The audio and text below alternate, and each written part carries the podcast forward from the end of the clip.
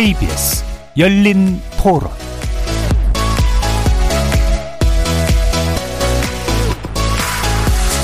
안녕하십니까. KBS 열린토론 정준희입니다.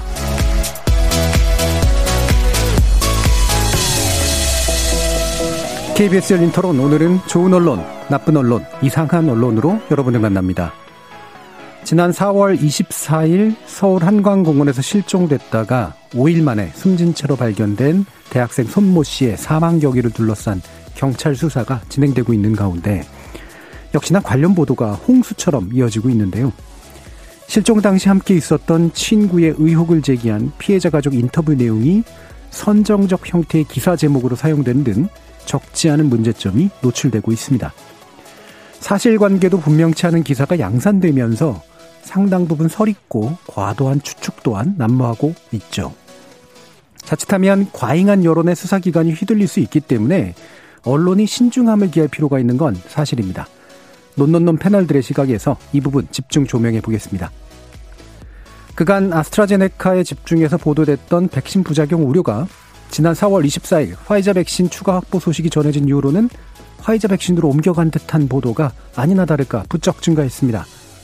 더불어 이재용 삼성전자 부회장이 백신 공급에 일조했다면서 사면론까지 연결시켜 언급하는 보도도 나오고 있는데요. 과연 누구를 위한 백신 보도인지 2부에서 백신 관련 우리 언론의 보도 행태 다시 한번 짚어보겠습니다. KBS 열린 토론은 여러분이 주인공입니다. 문자로 참여하실 분은 샵 9730으로 의견 남겨주십시오. 단문은 50원, 장문은 100원의 정보 용료가 붙습니다. KBS 모바일 콩, 트위터 계정 KBS 오픈, 그리고 유튜브를 통해서도 무료로 참여하실 수 있습니다. 시민 논객 여러분의 뜨거운 참여 기다리겠습니다. KBS 열린 토론 지금부터 출발합니다. 살아있습니다. 토론이 살아있습니다. 살아있는 토론, KBS 열린 토론. 토론은 라디오가 진짜입니다. 진짜 토론, KBS 열린 토론.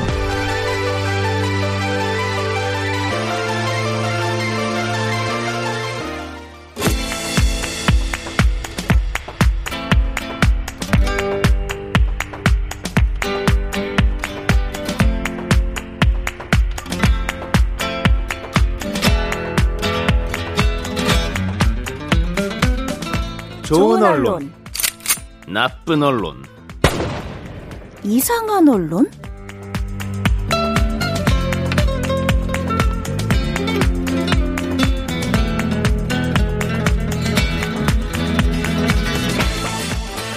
오늘 함께해 주실 패널 소개하겠습니다. 먼저 신한대 리나시타 교양대학 이정훈 교수 나오셨습니다. 안녕하세요. 그리고 언론인권센터 정책위원이신 정미정 박사 함께하셨습니다. 안녕하세요. 대학 교양대학 이름이 바뀌었어요. 네, 며칠 전에 공식적으로 이름이 바뀌었는데요. 저도 아직 입에 익지도 않고 조금 어색하네요. 네, 리나시타 그러니까 네.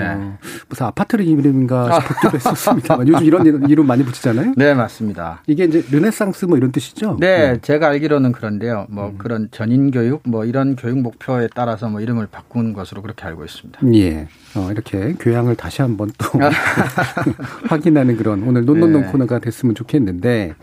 문제는 그렇게 교양적이지 않은 보도들이 이어지고 있다는 겁니다. 맞습니다. 자, 서울 한강공원 실종됐다가 숨진 채로 발견된 대학생 손모 씨 관련된 보도가 이렇게까지 많을 필요가 있는가 싶을 정도인데 나쁜 보도들이 또 되게 많죠. 정미정 박사님이 살펴주셨는데요. 어떤 내용인지 좀 얘기해 주시죠. 네, 제가 이번에는 나쁜 보도를 맡았습니다. 네. 근데 이제 특정한 보도를, 그러니까 개별 보도를 골라 오지는 않았습니다. 그러니까 그랬던 건 너무 많기도 했지만 그것을 고르는 게 또 무슨 의미가 있나 싶기도 하고 그리고 또 한 가지는 주로 이제 나쁜 보도의 대부분이 이런 기사들이에요. 유가족의 인터뷰를 하고 예. 그 인터뷰의 일부 구절을 따옴표에 넣어서 제목으로 사용하는 이런 기사들이 되게 많았습니다. 그러니까 그것을 바람직하다고 볼 수는 없죠. 그리고 주로 이제 나쁜 기사들인 경우였는데 그거를 또 그런 기사들을 특정해서 나쁘다고 말하는 것이 좀 이게 불편하죠. 왜냐하면 마치 유가족이 말한 그 네. 마음을 마치 막 부정하는 것과 같고 그렇죠. 그것을 또 막 이렇게 아니라고 하는 것처럼 맞습니다. 그래서 그거는 또 아닌 것 같다 싶어서 그런 어떤 경향성을 대변할 수 있는 이야기를 좀 해보자 뭐 이런 생각을 해봤습니다. 그래서 제가 가져온 기사는 한국일보의 5월 6일자 칼럼입니다. 이 칼럼은 뭐 굳이 너무 잘 썼다던가 너무 못 썼다던가 하진 않습니다. 하지만 네. 이번 사건에 대한 보도 비평을 일부 다루고 있어서 그리고 이 비평의 지점들이 나름 적확한 표현을 통해서 정리가 되어 있다라고 생각해서 이걸 가져와 봤습니다. 네. 이 칼럼은 이제 지평선이라는 칼럼인데요. 그러니까 논설위원들이 쓰는 칼럼입니다. 뉴스의 의미를 새롭게 해석하는 코너라고 한국일보에서는 설명하고 있습니다. 5월 6일자 칼럼에서는 위험천만한 한강 대학생 보도라는 제목으로 이 사안을 다루고 있었는데요.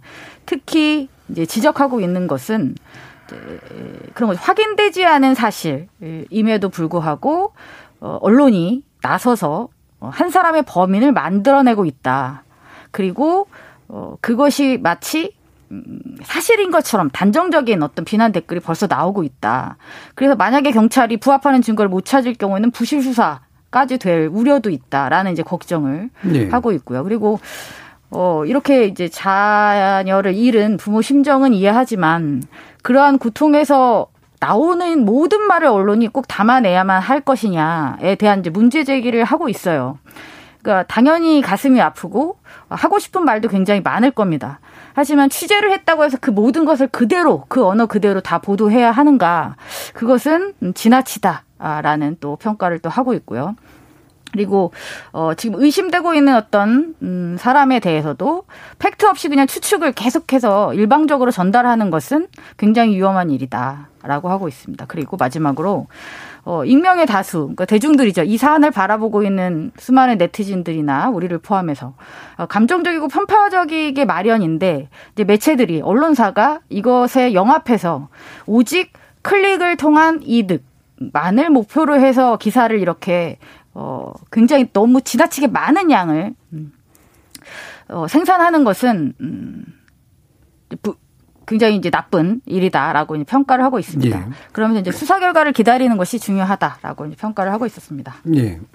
이게 이제 칼럼이 뭐 저도 이제 지적해 주셔서 읽어봤는데 모셔가지고 한번 같이 비평해봐도 좋겠다 뭐 이런 생각이 들 정도로 전반적으로 잘 짚어주고 있는 것 같아요. 그래서 이 보도 자체는 어떤 면에서는 이제 외로 좋은 보도인 거고 이 보도가 지적하고 있는 나쁜 보도의 경향에 대해서 지금 말씀을 해주신 거죠.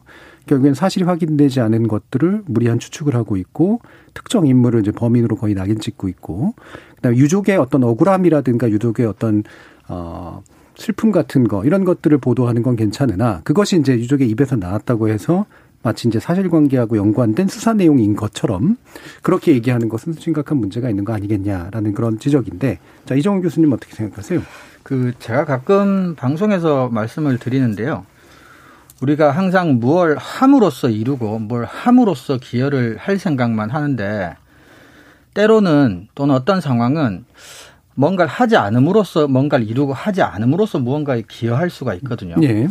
지금 현재 언론은 뭐 완전히 하지 않을 수는 없지만 언론의 뭐 상황도 있으니까 하지만 조금 덜 하고 조금 기다리면서 조금 더 정확성을 기울일 필요가 있다고 봅니다. 사실은 이 시점에서는 보도를 하면 할수록 그 보도 내용이 사실에 부합한다라고 판단할 만큼 알려진 정보가 많지 않은 상태이기 때문에 계속 보도하기 위해서 보도를 하다 보면 계속해서 불확실한 보도, 선정적인 보도로 흘러갈 가능성이 상당히 높다. 그래서 지금은 조금은 호흡을 좀 가다듬을 필요가 있지 않느냐 그런 생각을 한번 해봤습니다. 예.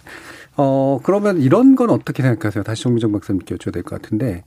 왜 언론들은 이 부분을 주목했을까? 그러니까 그게 이제 물론 상업적 동기 같은 것이 가장 큰 거긴 한데 수용자들도 뭔가 관심 있어 하고는 있는 측면이 있고 어떤 정서가 사람들로 하여금 궁금증으로 이끌었고 그다음에 언론 보도로 이어지게 만들면서 이제 상승 효과를 불러일으켰을까라고 하는 것도 한번 짚어볼 필요는 있을 것 같아요. 어떻게 생각하세요? 저는 정말 그 부분이 또 이해가 안 가는 측면이 좀 있는데요. 최근에 이제 유사하게, 이것과 유사한 사건은 아니지만, 그렇게 젊은 청년이 아르바이트를 하다가 사망한 사건이 또 이제 있었습니다. 그렇죠. 예. 네. 근데 그 사건에 대해서는 또 이만큼의 관심을 언론이 보이고 있지는 않거든요. 그러면 이것의 차이는 무엇일까라는 생각도 들고, 그리고 또 드는 생각은, 우리나라가 이전부터 굉장히 많은 실종, 사망 사건들이 있었어요. 근데 한 번도 이 정도로 이렇게 관심을 가지고 언론이, 다수의 언론이 이렇게 하루에도 여러 차례에 걸쳐서 업데이트된 기사를 내보낸 적이 있었는가라는 생각이 드는 거죠. 그래서 저는 이번이 이전의 그런 사례들하고 뭐가 다른지 저도 좀 궁금한 측면이 있습니다. 이정훈 교수님. 그 방금 말씀해 주신 그 아르바이트생의 그 죽음 같은 경우는 사실은 불명확한 점이 상대적으로 이번 사건보다는 훨씬 덜하죠. 아, 그렇죠. 예, 그래서 이번 사건 같은 경우는 물론 그 일부 관심 가는 시민들이나 언론들이 그 억울해 보이는 또는 규명되지 않은 죽음에 대한 어떤 정의로움 같은 것들도 분명히 부분적으로는 작용했을 텐데, 그러니까 알려진 사실이 많지 않다는 게 언론이 할 수 있는 이야기들이 좀 훨씬 더 많아진다는 거죠. 근데 그 언론이 할 수 있는 이야기라는 게 해도 되고 뭐 좋다 이런 가치 판단은 배제한 상태에서 그러니까 자기들이 개입할 여지들이 훨씬 많아지는 거고요. 그리고 좀 유족분들에겐 죄송하지만 사건 자체가 이렇게 조금 너무 좀 미스테리한 지금 현재는 상황이다 보니까 뭐 언론이나 시민들의 어떤 그런 관심 같은 것들이 좀 더 원인이 명확하고 또 잘잘못이 분명한 죽음보다는 좀 더 언론들이 보도를 하거나 다루거나 하기에 좀 더 적합하다 그러면 어폐가 있는데 좀 그런 사건이 아닌가. 예. 네, 그런 생각이 듭니다. 저는 그거는 이해가 가요. 대중들의 관심이 많은 거는 이해가 가요. 그렇죠. 왜냐하면 예. 자녀를 잃은 부모의 마음에 공감을 하는 수많은 대중들이 분명히 존재하고 있고 너무 가슴 아픈 사건이니까 어떻게든 빨리 이게 사실이 드러났으면 하는 바람들이 있고요. 그리고 사실 경찰이나 어떤 그런 수사기관을 또 신뢰하지 못하는 어떤 불신 이런 것도 또 있으니까 어떻게 해서든 나서서 도와주고자 하는 그런 마음들이 많이 모이는 것은 저는 그건 알겠어요. 근데 언론이 이런 식으로 확인되지 않은 사실을 계속 대서특필하면서 보도하는 특별한 이유가 클릭지, 그러니까 장사성 말고 또 무엇이 있는지는 잘 모르겠습니다. 네. 장사성이죠. 그러니까 제가 아까 말씀드린 거는 이런 것 같아요. 그러니까 아까 말씀드렸지만 뭔가 원인과 결과가 분명하고 그다음에 잘한 사람 잘못한 사람이 분명하면 그걸로 여러 차례 약간을 변형시켜서 계속해서 포탈에 다른 기사처럼 보이는 기사를 만들기가 제한이 있는 사건인데 이 사건 같은 경우는 워낙 지금 알려져 있는 게 많지 않기 때문에 조금이라도 뭔가 의혹이든 뭐 제보든 이런 게 있으면 계속해서 포탈에 조금만 변형시켜서 올리기에 굉장히 좀 적합한 사건 같은 거라는 거죠. 그러니까 언론 입장에서는 굉장히 뭐 표현이 조금 조심스럽습니다만 유족분들이 아직까지 마음이 아프실 텐데 좀 그런데 좀 부합한다고 그래야 되나? 좀 적절해 보이는 그런 기사이기 때문에 이 사건이든 다른 사건이든 언론이 상업적인 건 마찬가지지만 그 상업적인 욕망을 실현하기에 조금 더 이렇게 좀 기사를 쓰기에 좀 좋은 상황 뭐 그런 게 아닌가 싶습니다. 제가 사실 이 부분은 한 몇 주에 걸쳐서 몇 주까지는 아니죠. 예, 관찰을 해봤었는데요. 사실 초기에 언론은 그렇게까지 많은 보도가 있지는 않았어요. 예. 그러니까 처음에 실종 이후에 약간의 의문들이 좀 남은 정도 보도가 있었는데 그 비슷한 시기에 온라인 커뮤니티에서는 관심들이 계속 지속되고 있었거든요. 그래서 아까 정미정 박사님이 얘기해 주신 것처럼 대중들이 뭔가 안타까워하고 그다음에 뭔가 미스터리로서 느끼는 것들은 지속되고 있었다. 근데 거기에 이제 사체가 발견이 되면서 이제 언론 보도가 폭증하기 시작을 했거든요. 언론은 올라탄 거죠. 그러니까 대중들의 관심에 전형적으로 올라탄 보도를 한 거는 맞는 것 같다. 자기 스스로들이 뭐 처음부터 막 이렇게 상업적인 이득을 위해서라기보다는 대중들의 관심이 분명히 있다라는 걸 보고 이제 올라탔는데 여기에 또 한 가지 요소가 이제 미스터리 요소라고 그랬잖아요. 그러니까 사인이 불분명하기 때문에 이제 생기는 어차피 모든 죽음 가운데 사인이 불분명한 죽음이 사실은 관심을 많이 불러일으키는 건 맞으니까 여기 또 한 가지가 이제 유족, 그러니까 아버님. 그죠? 예, 목숨을 잃은 학생의 아버님이 처음에 보여주셨던 되게 나름대로 냉정하면서도 자신의 어떤 이성을 놓지 않으려고 하는 그런 태도가 많은 공감을 불러일으켰고, 그렇지. 그런데 그런 분이 뭔가 의혹을 제기하기 시작을 하니까 이거는 뭔가 그럴 만한 요소들이 있다라고 대중들이 공감하는 것에 이제 불쏘시개를 계속해서 집어넣는 그런 방식으로 2차로 올라탄 그런 측면들이 좀 있는 것 같아요. 그래서 아까 정 박사님 말씀해 주셨던 것처럼 대중들이 관심 갖는 것은 충분히 그럴 만하다. 네. 근데 언론은 왜 이래야 됐는가가 우리가 문제를 얘기해야 될 중요한 포인트라는 그런 생각이 또 드네요. 한 가지 또 아마 짚어볼 수 있는 건 아마 의대생이라고 하는 것도 꽤 크게 작동을 하지 않았나. 특히나 대중적 정서 속에서는. 네. 그러니까 다 부모님 마음 같은 것이 되는 거죠. 그렇죠.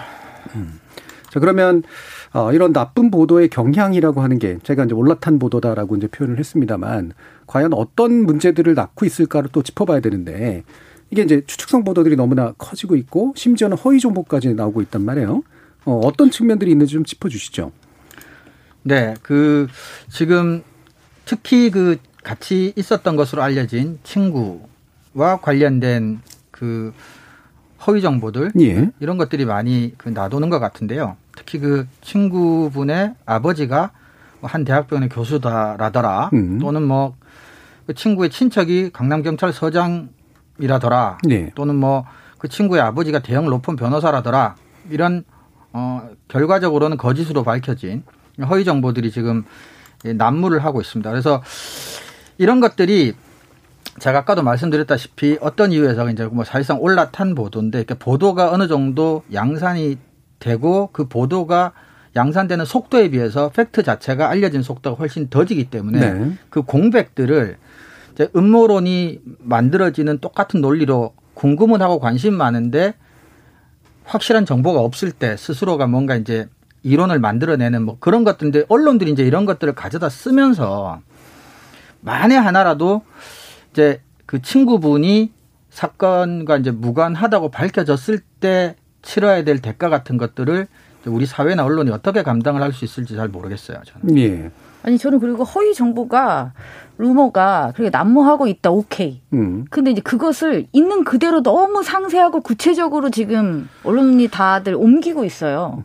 팩트체크라는 이름으로 이것을 하고 네. 있는데 그래서 저는 이러한 식의 팩트체크 보도에 대해서 항상 문제의식을 가지고 있습니다. 이것이 과연 진짜 팩트를 체크하기 위한 목적으로 작성된 기사인지 아니면 이 자극적인 정보를 전달함으로써 또 하나의 장사 속을 채우려는 목적으로 작성되어 있는 건지 저는 후자인 쪽으로 더 의심이 많이 가고 있습니다. 네. 침묵 자체가 중요한 메시지일 수 있는 상황이 있거든요. 지금은 언론들이 이렇게 보도를 할 단계는 아닌 것 같아요. 이 죽음 자체가 국민적인 관심사라는 사실 여부와 상관없이 수사 단계 자체가 지금은 너무나 거의 지금 알려진 사실이 없는 상태이기 때문에 어쨌거나 지금으로서는 지켜봐야 하는 단계인 것 같아요. 예.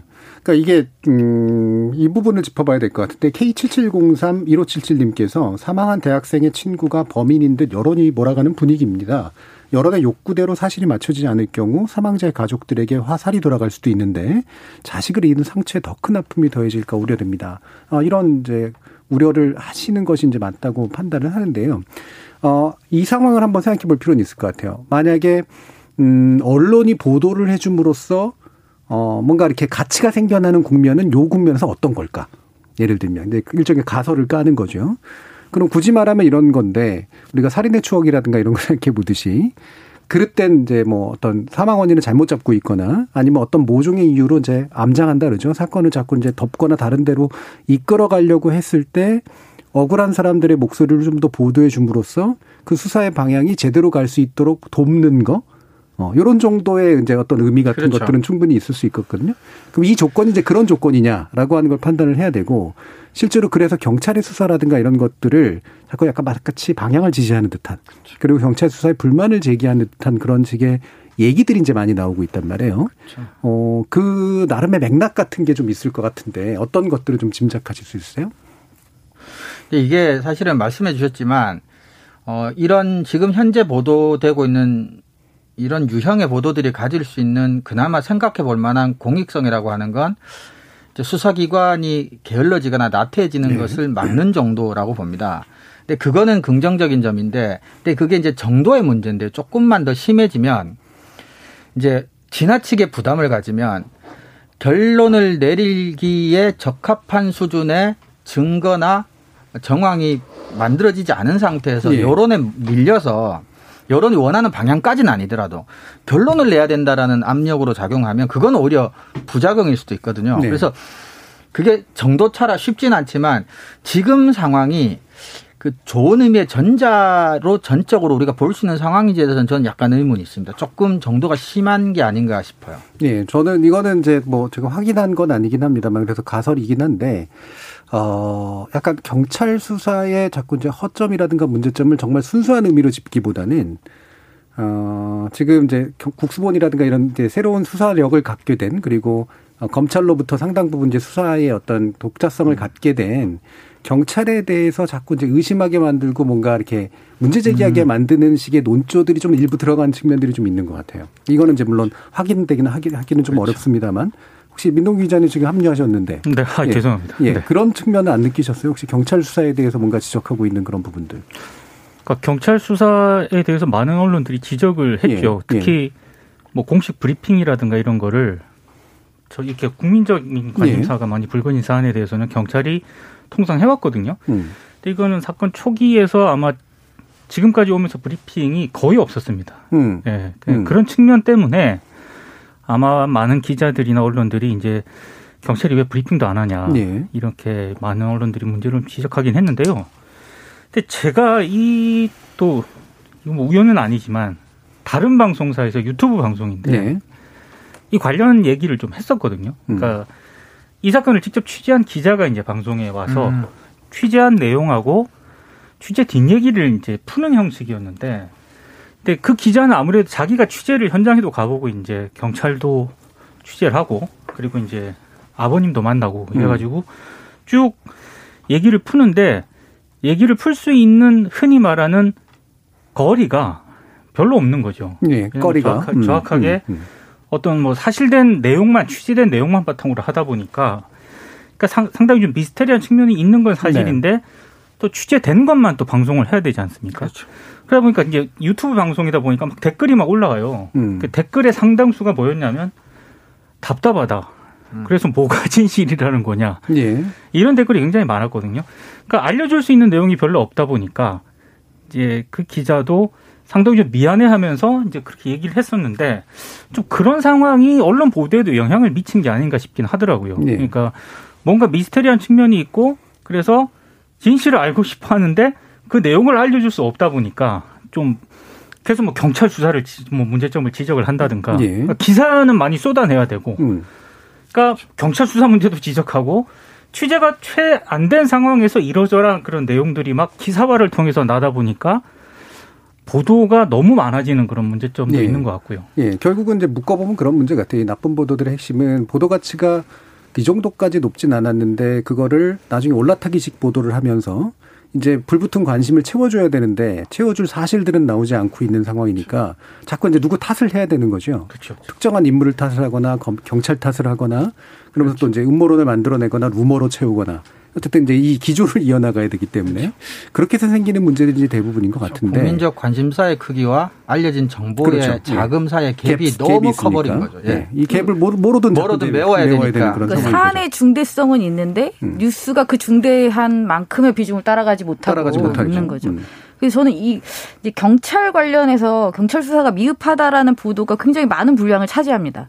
근데 거기서 주로 지적하는 부분들이 시민들의 입을 통해서 이 얘기를 자꾸 해요. 네. 경찰이 뭐하냐 이것도 확인을 안 해주고 미리 확인을 해줬으면 이런 일이 없지 않냐. 근데 경찰이 지금 수사 과정에 있는데 확인한 사실을 몽땅 다 공개를 하는 것이 과연 저는 그렇게 타당하다고 생각하진 않거든요. 네. 왜냐하면 그 안에서 확보할 수 있는 어떤 증거의 효력이라는 문제도 있는데 그걸 다 대중들한테 공개하는 것이 어떤 부분에서 진짜 도움이 되는지는 좀 다른 측면에서 면밀하게 검토할 필요가 있지.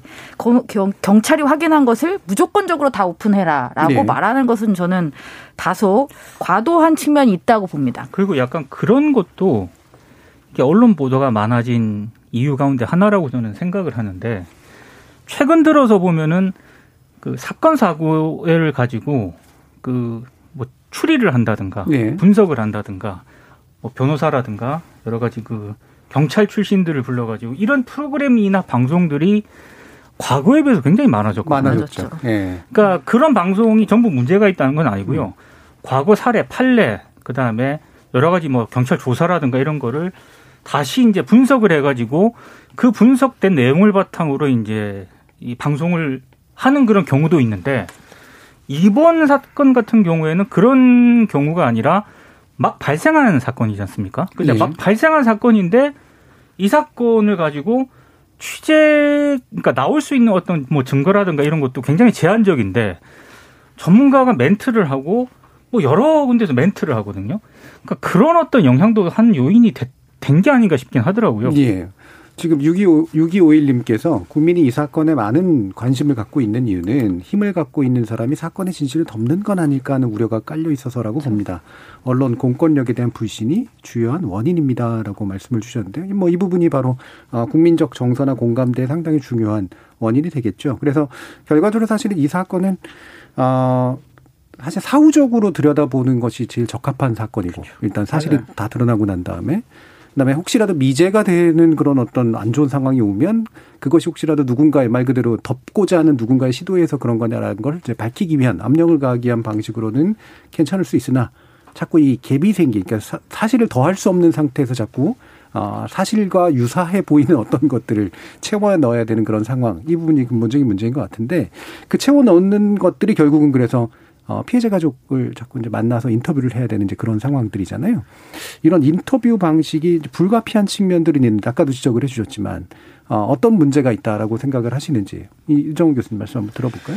그 사실은 뭐 더하고 뺄 것도 없이 언론들이 취재보도 세칙 같은 걸 통해서 잘 갖추고 있어요. 그대로만 하면 될 것 같아요. 사실은 제가 짧게만 말씀드릴 텐데요.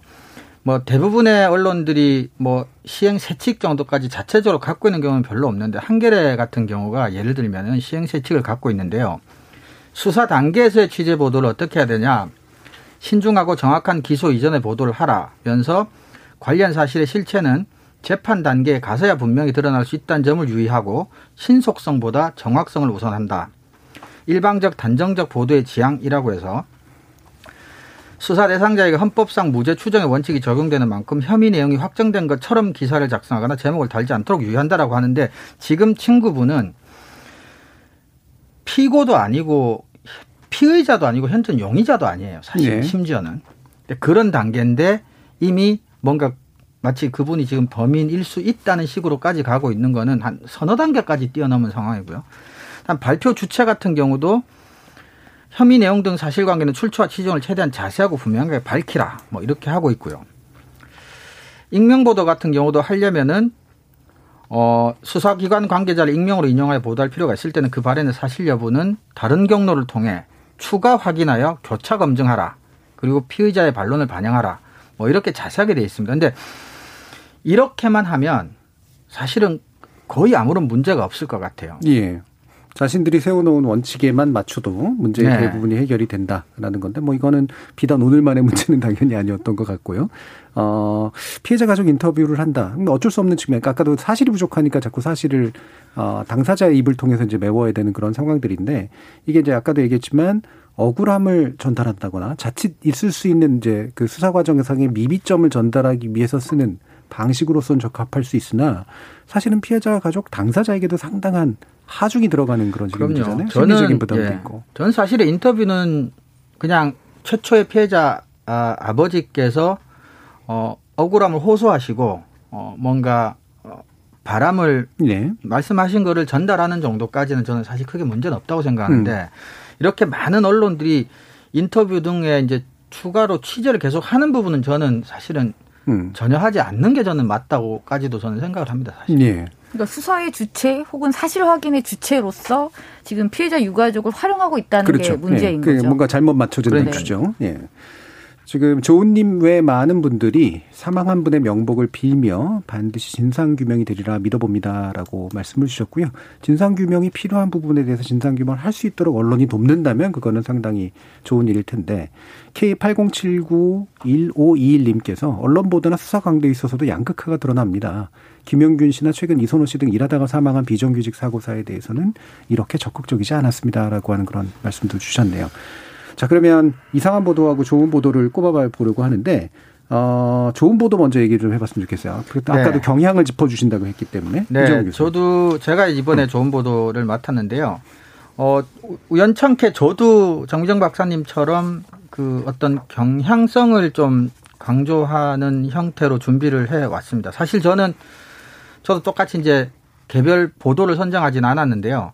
저는 이번 사건을 취재 보도한 한겨레의 모든 보도, 그래봤자 2건밖에 안 되는, 네, 어제까지. 그걸 제가 좋은 보도라고 선정했습니다. 네. 근데 좋은 보도 선정의 1차적인 가장 큰 원인은 조금 전에도 말씀드렸지만 지금은 보도를 최소화하는 게 가장 중요한 단계라고 저는 개인적으로, 네, 판단하기, 네, 때문에 가장 적게 보도했기 때문에 저는, 그리고 가장 건조하게 보도했기 때문에 저는 그걸 결정을 했는데요. 예를 들면 빅카인즈라고 하는 기사 검색 시스템에 들어가 서비스에서 지난 2주간 한강 실종을 키워드로 제가 기사 검색을 했을 때 어제 시간으로 한겨레는 기사가 2건밖에 없었습니다. 네. 이와 같은 보도에서 최소한의 필요한 보도만 건조하게 하는 것이 갖는 미덕이 지금 상황에서 저는 매우 크다고 생각을 해서 그 점을 높이 샀고요. 네. 참고로 동일 기간, 동일 키워드로 검색을 했을 때 경향, 동아, 조선, 중앙일보는 대체로 30개 이상의, 네, 뉴스가 검색이 됐었습니다. 그리고 두 번째는 제가 거칠게 한번 확인한 바로는 중앙 일간지 중에서 피해자를 손아무개 씨라는 익명으로 보도를 하고 또 모자이크를 처리했든 말든 사진 자체를 싣지 않은 유일한 매체는 한겨레였습니다. 예. 조선일보 한겨레 정도가 자체 보도 준칙을 꽤 세부적인 수준으로 보유하고 있는 것으로 알고 있는데요. 두 매체의 준칙 모두 범죄 피해자의 신원을 보호해야 한다고 적고 있습니다. 근데 한겨레는 실제로도 보도량을 절제하고 피해자 이름도 익명으로 보도하면서 준칙을 실천하고 있었지만 조선일보는 실명으로 보도하여 자사의 보도 준칙을 지키지 않고 있습니다. 포털의 클릭 장사, 단독 경쟁 등 언론 입장에서 이유는 있을 건데 솔직히 단독 경쟁이라는 것은 기자들끼리 사이의 문제입니다. 예. 그리고 클릭 장사에도 최소한의 윤리는 있죠. 친구분 포함해서 유족 포함해서 남의 인생을 걸고 클릭 장사를 할 수는 없는 것 같습니다. 그래서 언론의 역사를 봐도 너무 빨리 너무 많이 보도해서 희대의 스캔들이 된 적은 있지만 조금 늦게 그러나 조금 더 정확하게 보도해서 스캔들이 된 적은 별로 없습니다. 심지어는 보도하지 않아서 영웅이 된 경우도 많죠.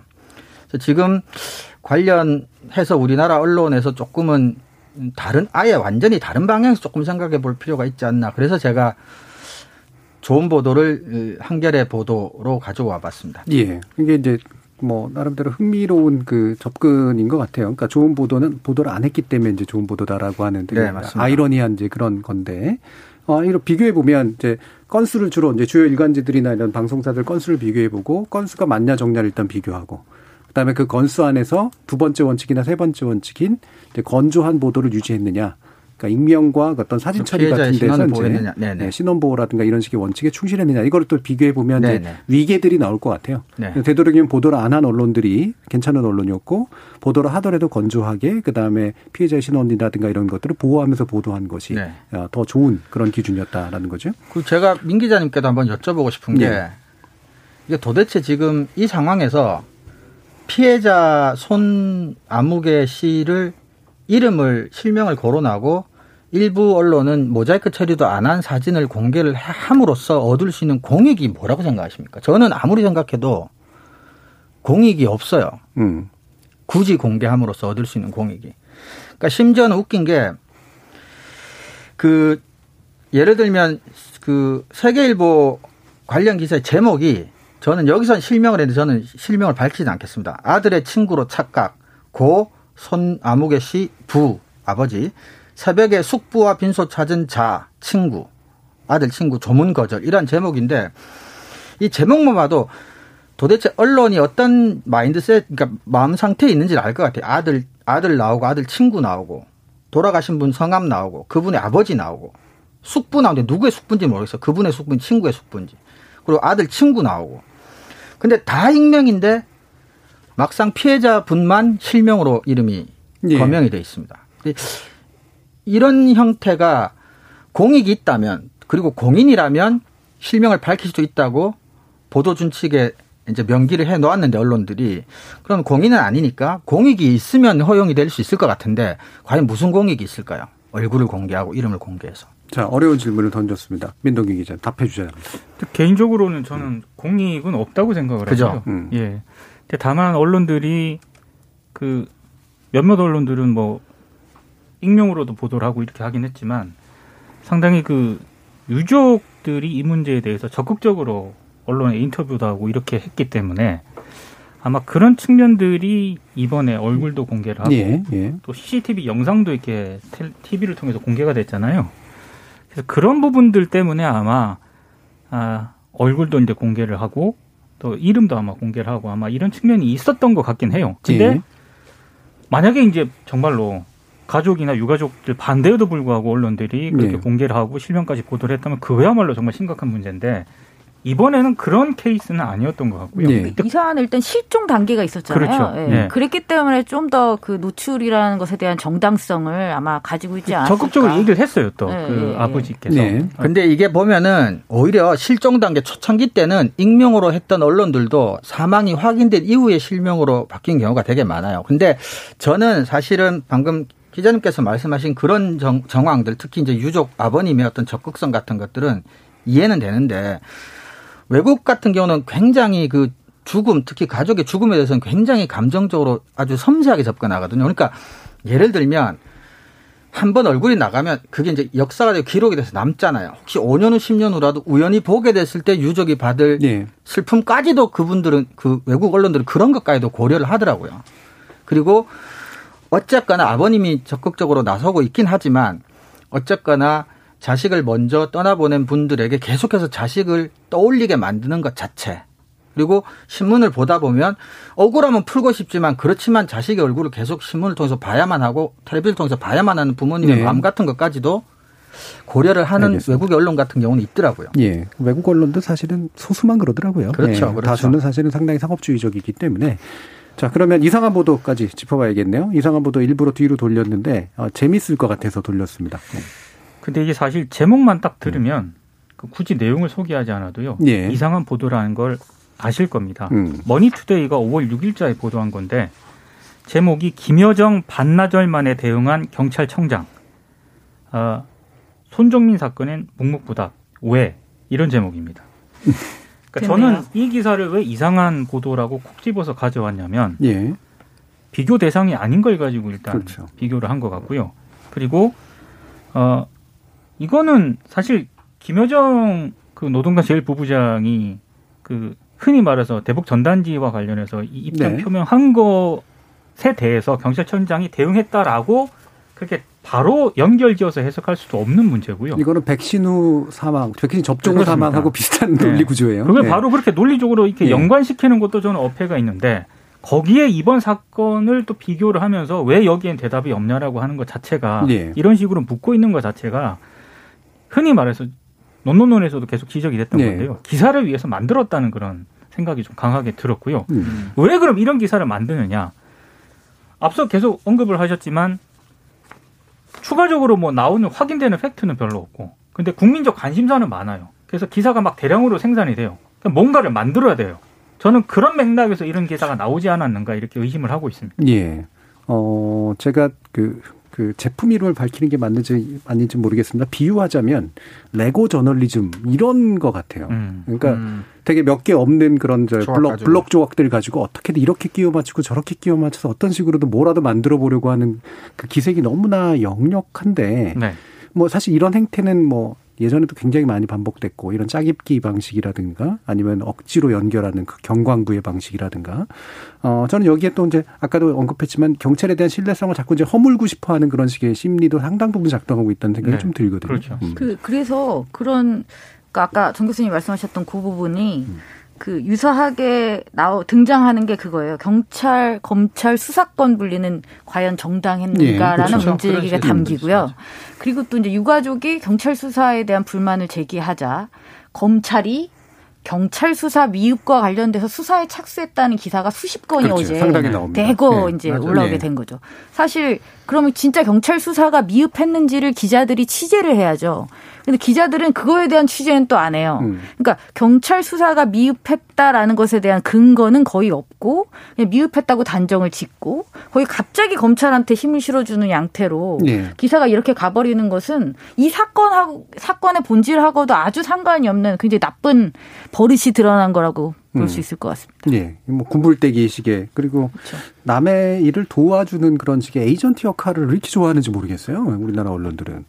저는 유가족들은 여러 가지 억울한 그런 상황이고 심정이기 때문에 네. 여러 의혹들을 저는 제기할 수 있다고 보거든요. 그렇죠. 근데 그 의혹들을 어느 정도로 그 보도를 할 것인가? 이건 언론들이 다른 문제거든요. 네. 그렇죠. 다른 문제죠. 근데 그 다른 고민을 전혀 하지 않고 거의 실시간으로 그냥 중계 보도하듯이 보도하는 이게 가장 큰 문제인 것 같습니다. 예. 예. 지금 그 대학생 사망 사건에 관련된 여러 가지 보도의 문제점들 살펴봤는데요. 일반적으로 많이 나오는 얘기들은 이제 이런 사생활 침해라든가 이런 식의 부분들이지만 이번에 내용들은 핵심은 뉴스 할 게 없었는데 억지로 뉴스를 만드느라 벌어진 그렇죠. 사단이다. 이렇게 아마 정리할 수 있을 것 같습니다. 자, 1부 순서는 이 정도로 좀 마무리할까 하고요. 2부에서는 백신 보도 관련된 문제도 한번 짚어보도록 하겠습니다. 여러분들은 KBS 열린 토론과 함께하고 계십니다.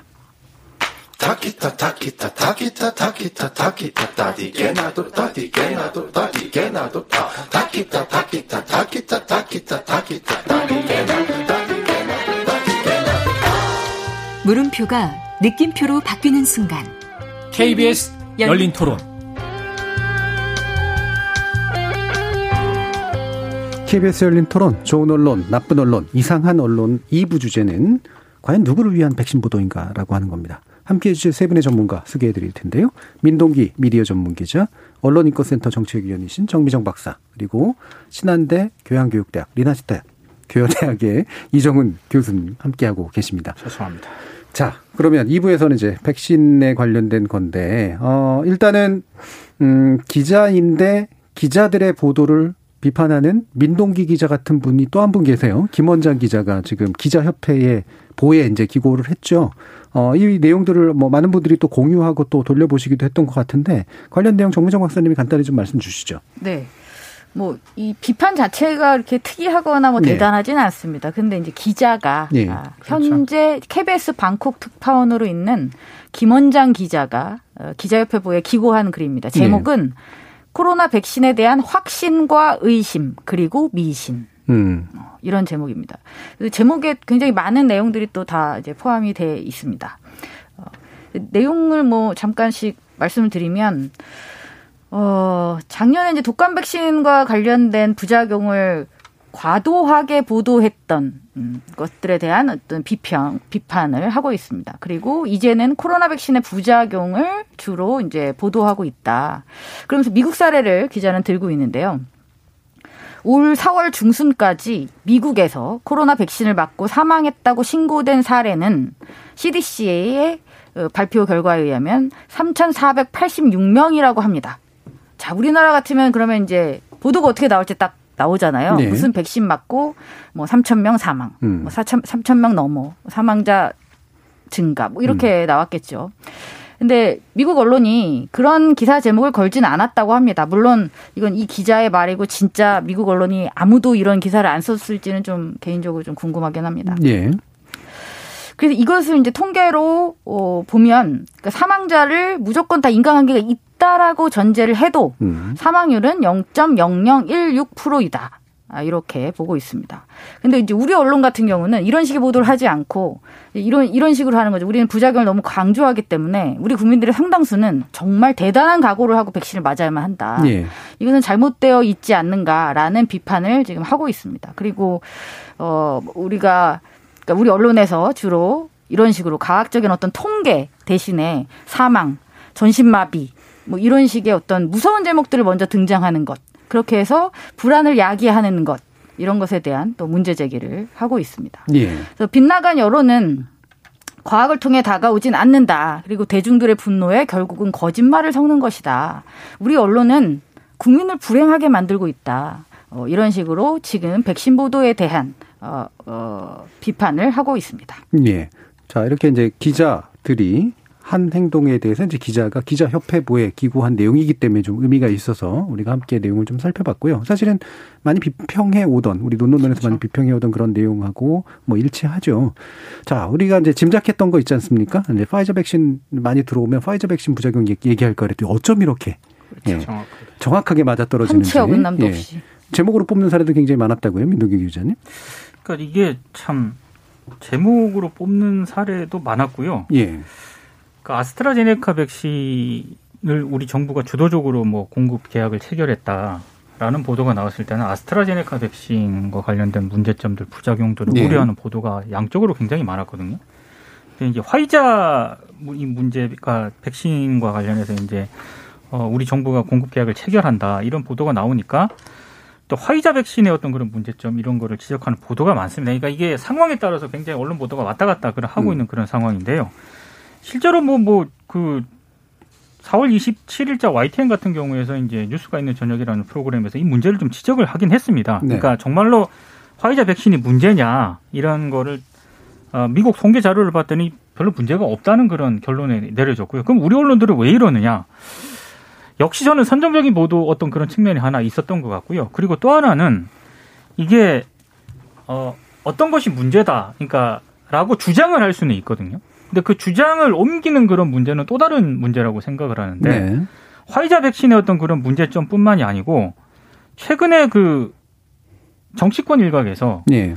우리나라 그 백신 접종과 관련해서 상당히 좀 백신 확보가 꼴찌 수준이다라는 그런 주장을 한 분이 있습니다. 굳이 뭐 실명은 언급을 하지 않겠는데요. 근데 이거를 또 언론들이 그대로 워딩을 따서 보도를 하거든요. 워딩을 따서 그대로 따옴표로 보도를 하기 전에 최소한 정치인이고 야당에서 굉장히 책임 있는 위치에 있는 분인데 네. 그 정도 발언을 했을 정도면은 기본적으로 팩트체크를 해야 되거든요. 근데 그렇죠. 팩트체크 안 합니다. 그냥 그대로 보도를 하거든요. 팩트체크를 일부 매체에서 했는데 이게 사실과 다른 그런 부분이 있습니다. 그러니까 백신 확보가 세계 꼴찌 수준이 아니고요.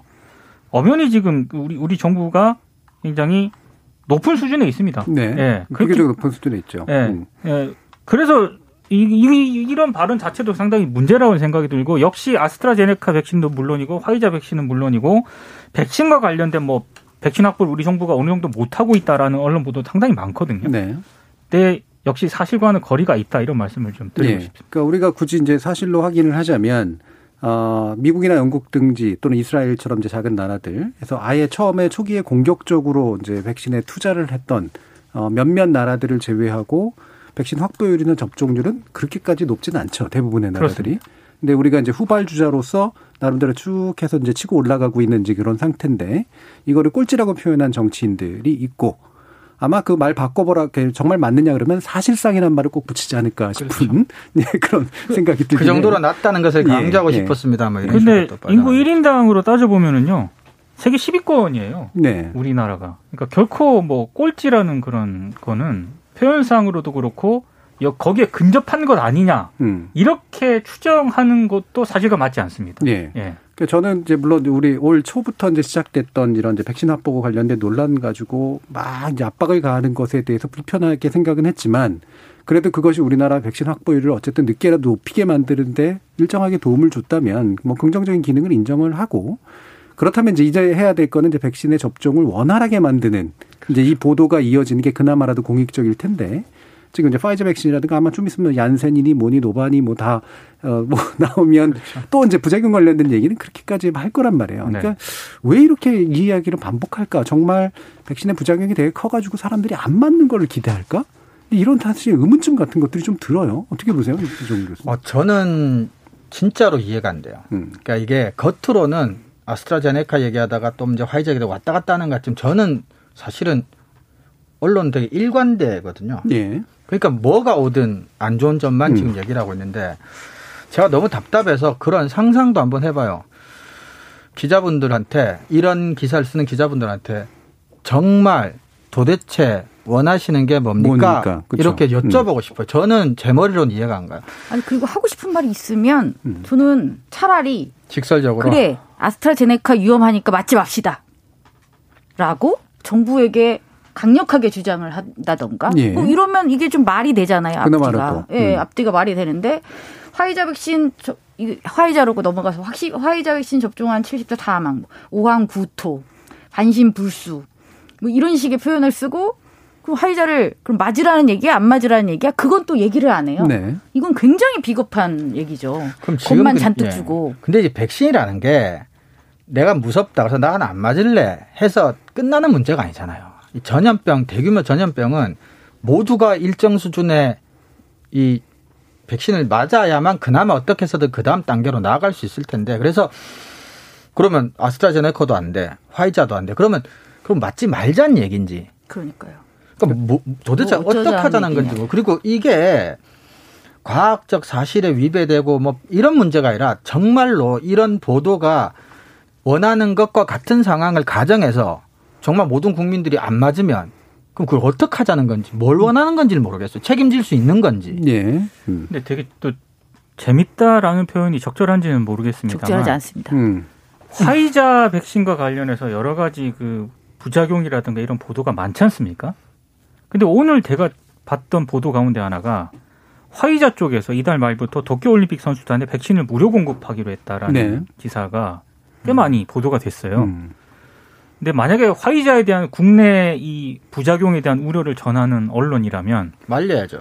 말려야 됩니다. 그럼요. 그런 보도를 말려야죠. 내놔야 됩니다. 네. 그래야 저는 일관성이 있다고 생각을 하거든요. 이게 지금 이렇게 부작용이 속출하고 있는데 도쿄올림픽 선수단에 백신을 무료 공급하다니 이거 검증 제대로 됐느냐라고 하면은 일관성이라도 있는데 또 이렇게 화이자 쪽에서 백신 무료 공급하겠다라고 하는 기사는 굉장히 또 좋게 써주거든요. 네. 그러니까 이게 백신에 대한 일관성이 아니라 그 이면에 정말 원하는 것에 대한 일관성은 있는 것 같아요. 뭔가 이렇게 생각할 수도 있지 않을까요? 일본이 잘 되지 않기를 바라는 마음이라든가 뭐 이런 역발상. 그렇게까지 의도성이 있다고 보면 상당히 예. 복잡한 예, 농담이고요. 근데 제가 이런 얘기를 하는 이유가 늘 지적했지만 다중인격 언론이다. 그러니까 이제 실제로 백신 보도를 관련해 쭉 한번 보시면은요. 같은 신문사인데 굉장히 상반된 이야기들이 나오는 건 정말 흔한 일이고요.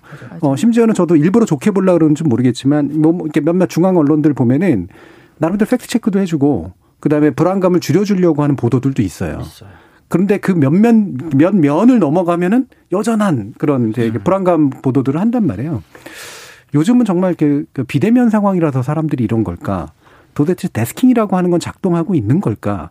이른바 논조라고 하는 것 또는 보도 방향이라고 하는 것들이 세워지고 있는 걸까? 시킨 게 거겠죠. 예. 데스크가 시켰다고요. 네. 여러 가지 방향으로 해봐라. 네, 다중인격으로. 다양하게.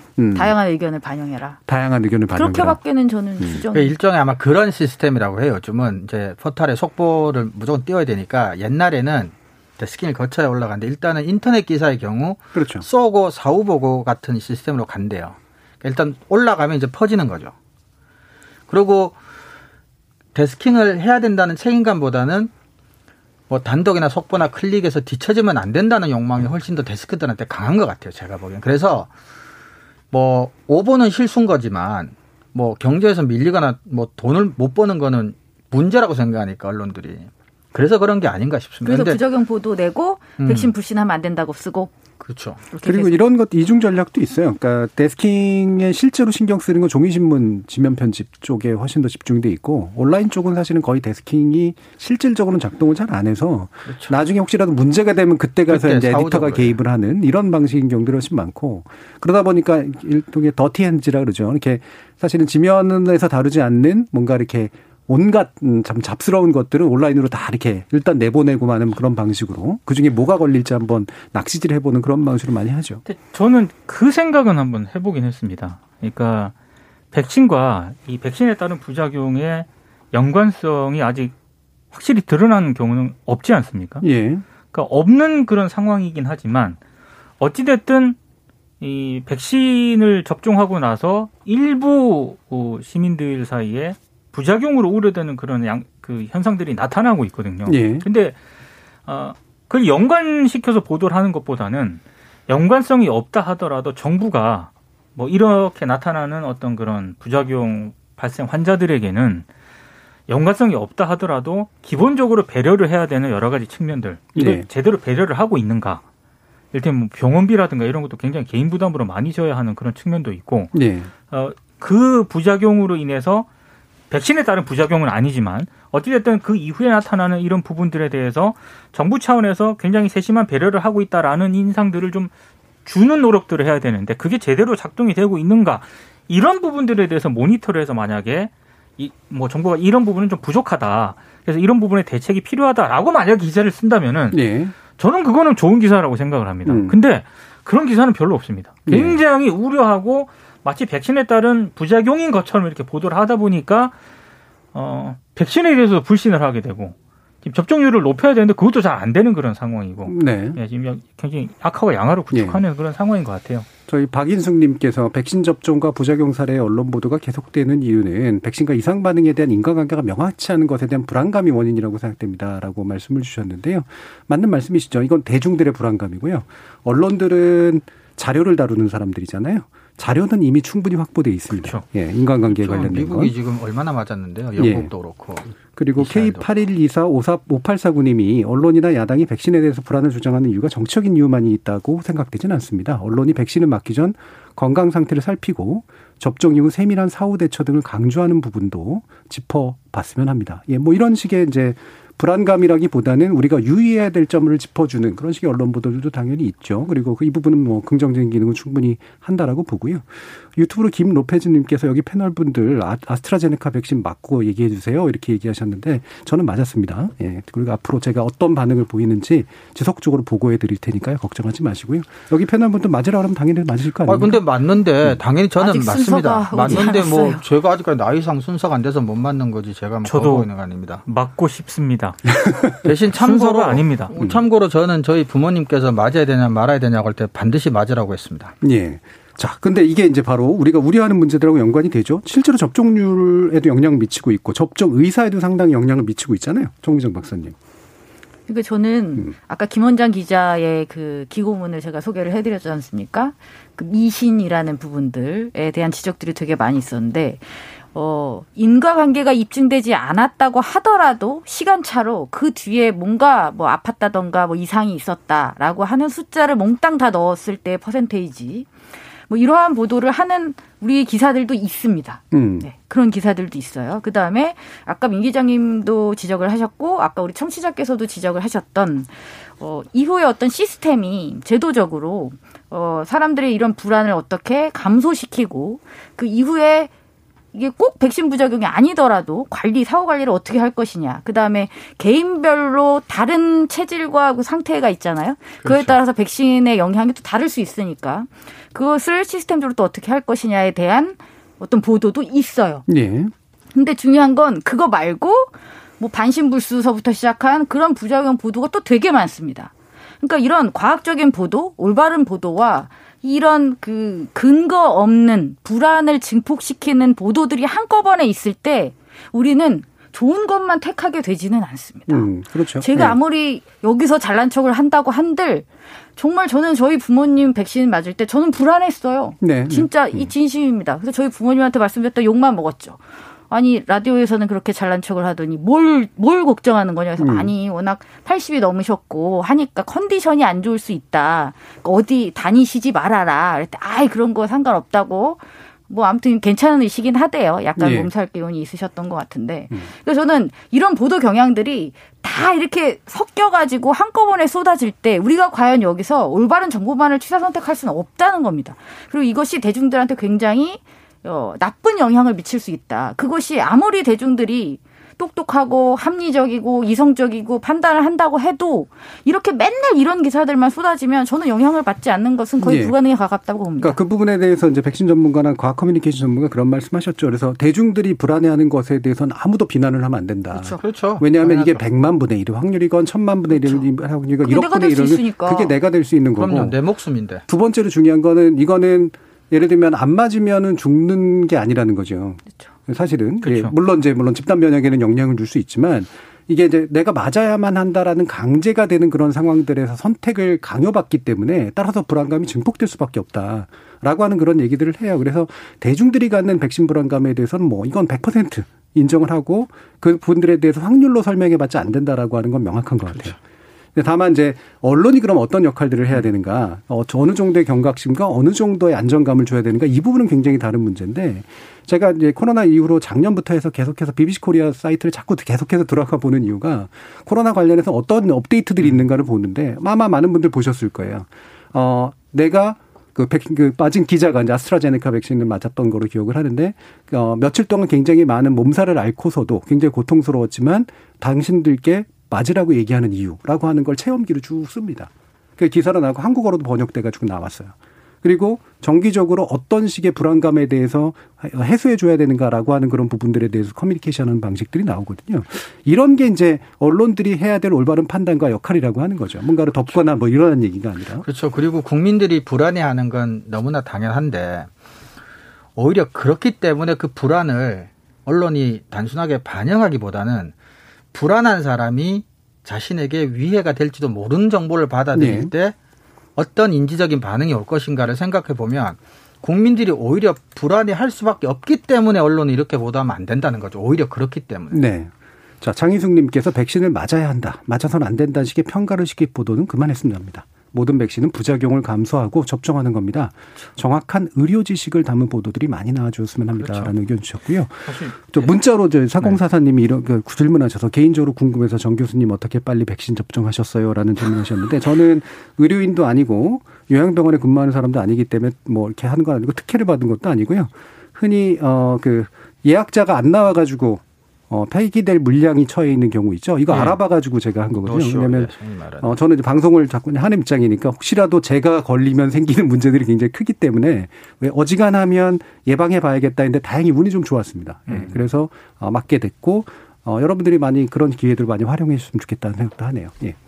아니 저는 그러니까 그 생각이 좀 들었어요. 요즘 백신과 관련한 국내 언론 보도를 쭉 보면서 이제 최근에는 바이든 미국 대통령이 이 백신과 관련해서 지금 지식재산권을 지금 WTO 이런 데 이제 한시적으로나마 지금 이거를 풀자고 얘기를 하고 있고, 그게 뭐 현실화되기까지는 상당히 좀 기간이 걸리겠지만 이미 세계적으로 논의가 되고 있는 거는 이제 그런 쪽으로 논의가 되고 있지 않습니까? 저개발 국가들, 정말 백신이 필요한 저개발 국가들한테 어떤 식으로 이 백신을 잘 보급을 하고 효율적으로 보급을 네. 할 것인가, 이런 부분들에 대한 논의가 지금 막 시작이 그렇죠. 되고 있는데. 이제 막 이동하고 있죠. 그렇게. 근데 국내 언론 보도를 보면은 네. 이게 백신이 부작용이고 뭐가 이렇게 되고, 아 이게 지금 우리 언론이 지금 이게 지금 정상적으로 작동이 되고 있는 건가, 화두나 네. 의제 설정하는 이런 측면에서 좀 답답한 심정이 좀 들더라고요. 그렇죠. 지금 이제 미국에서 이제 뭐 이제 지재권 이제 해소시키자라든가 이런 상당한 아마 제약사하고 갈등이 일어날 수 있는 것들을 하는데, 그거는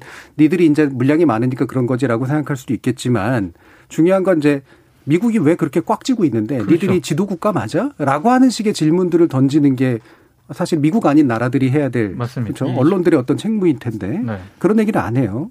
근데 여기에 연관돼서 우리가 마지막으로 좀 다뤄봐야 되는 게 바로 이재용 삼성전자 부회장 관련된 건데, 3연론까지 얘기하면서 이제 백신을 확보할 수 있는 능력을 가지고 있는 인물인데 이 사람을 왜 잡아가둬야 되느냐라고 하는 그런 논의들이 지난 1월 달부터 사실 이미 나오기 시작을 했었죠. 예, 그 법정 구속 당하기 전부터도 이제 나오기 시작을 했었고요.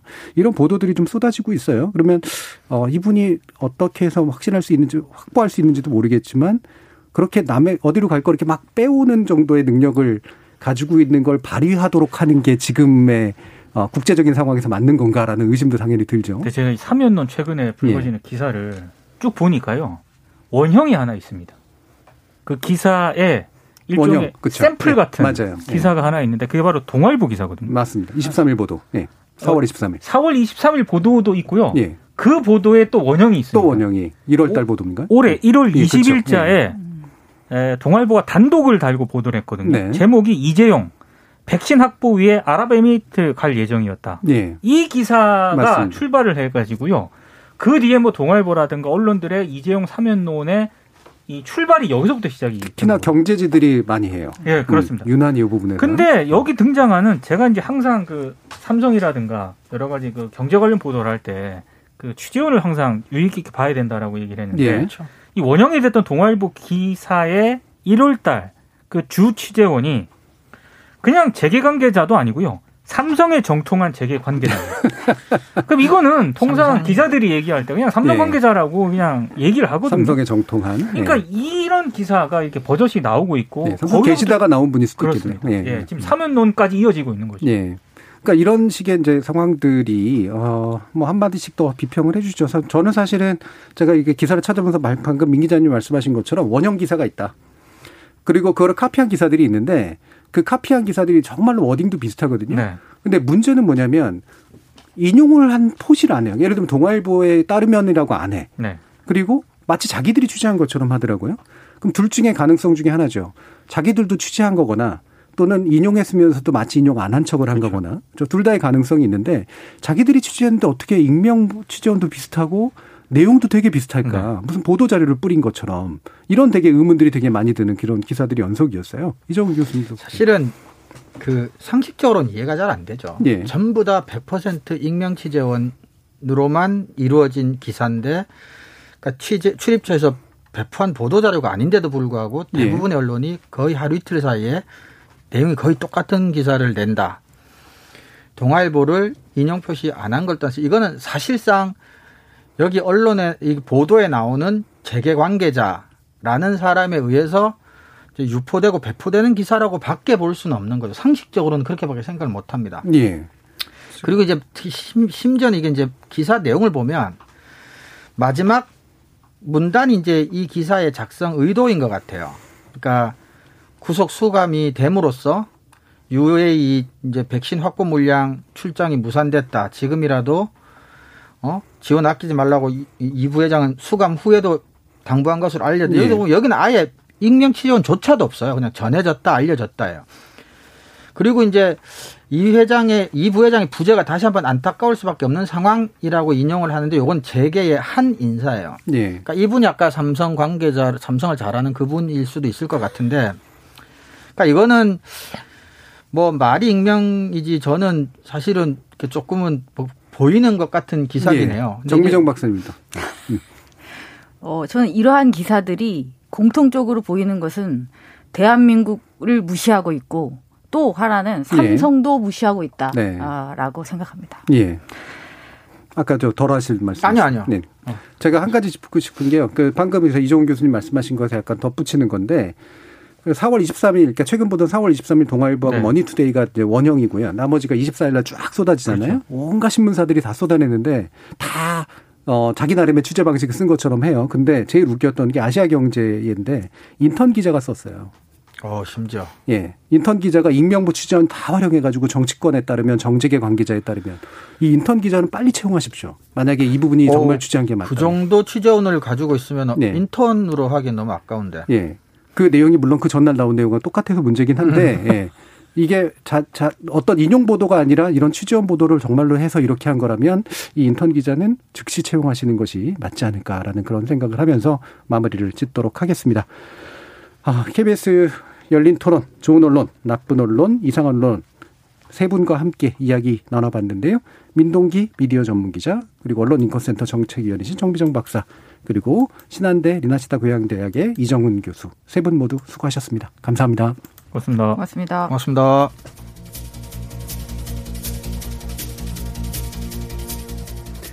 궁금해하실 분들이 있을 것 같아서 다시 한번 말씀드리는데요. 우리 애청자들 가운데서도 노쇼 백신 접종이라고 들어보신 분 계실 겁니다. 접종 대상자가 예약 장소에 나타나지 않아서 폐기될 운명에 처한 백신을 당국이 마련한 순서와 무관하게 접종받는 걸 말하죠. 아직 백신 접종 대상자에 오르지 못한 청장년들 사이에 많이 빠르게 퍼진 이 정보 덕에 아까운 백신이 그래도 낭비 없이 쓰일 수 있는 그런 계기가 됐습니다. 백신에 대한 근거 없는 불안감을 증폭시켜서 대체 어떤 이득을 얻으려는 건지 정말 잘 모르겠습니다만 바로 그 언론들이 그렇게나 위험한 백신을 무슨 배트맨도 아닌 한 개인이 대량으로 들여오게 해줬다는 찬양 기사를 쓰고 있기도 한다는 거 대체 앞뒤가 맞는 기사인지 모르겠다 아리송합니다. 저는 다음 주 월요일 저녁 7시 20분에 다시 찾아뵙겠습니다. 지금까지 KBS 열린 토론 정준이었습니다.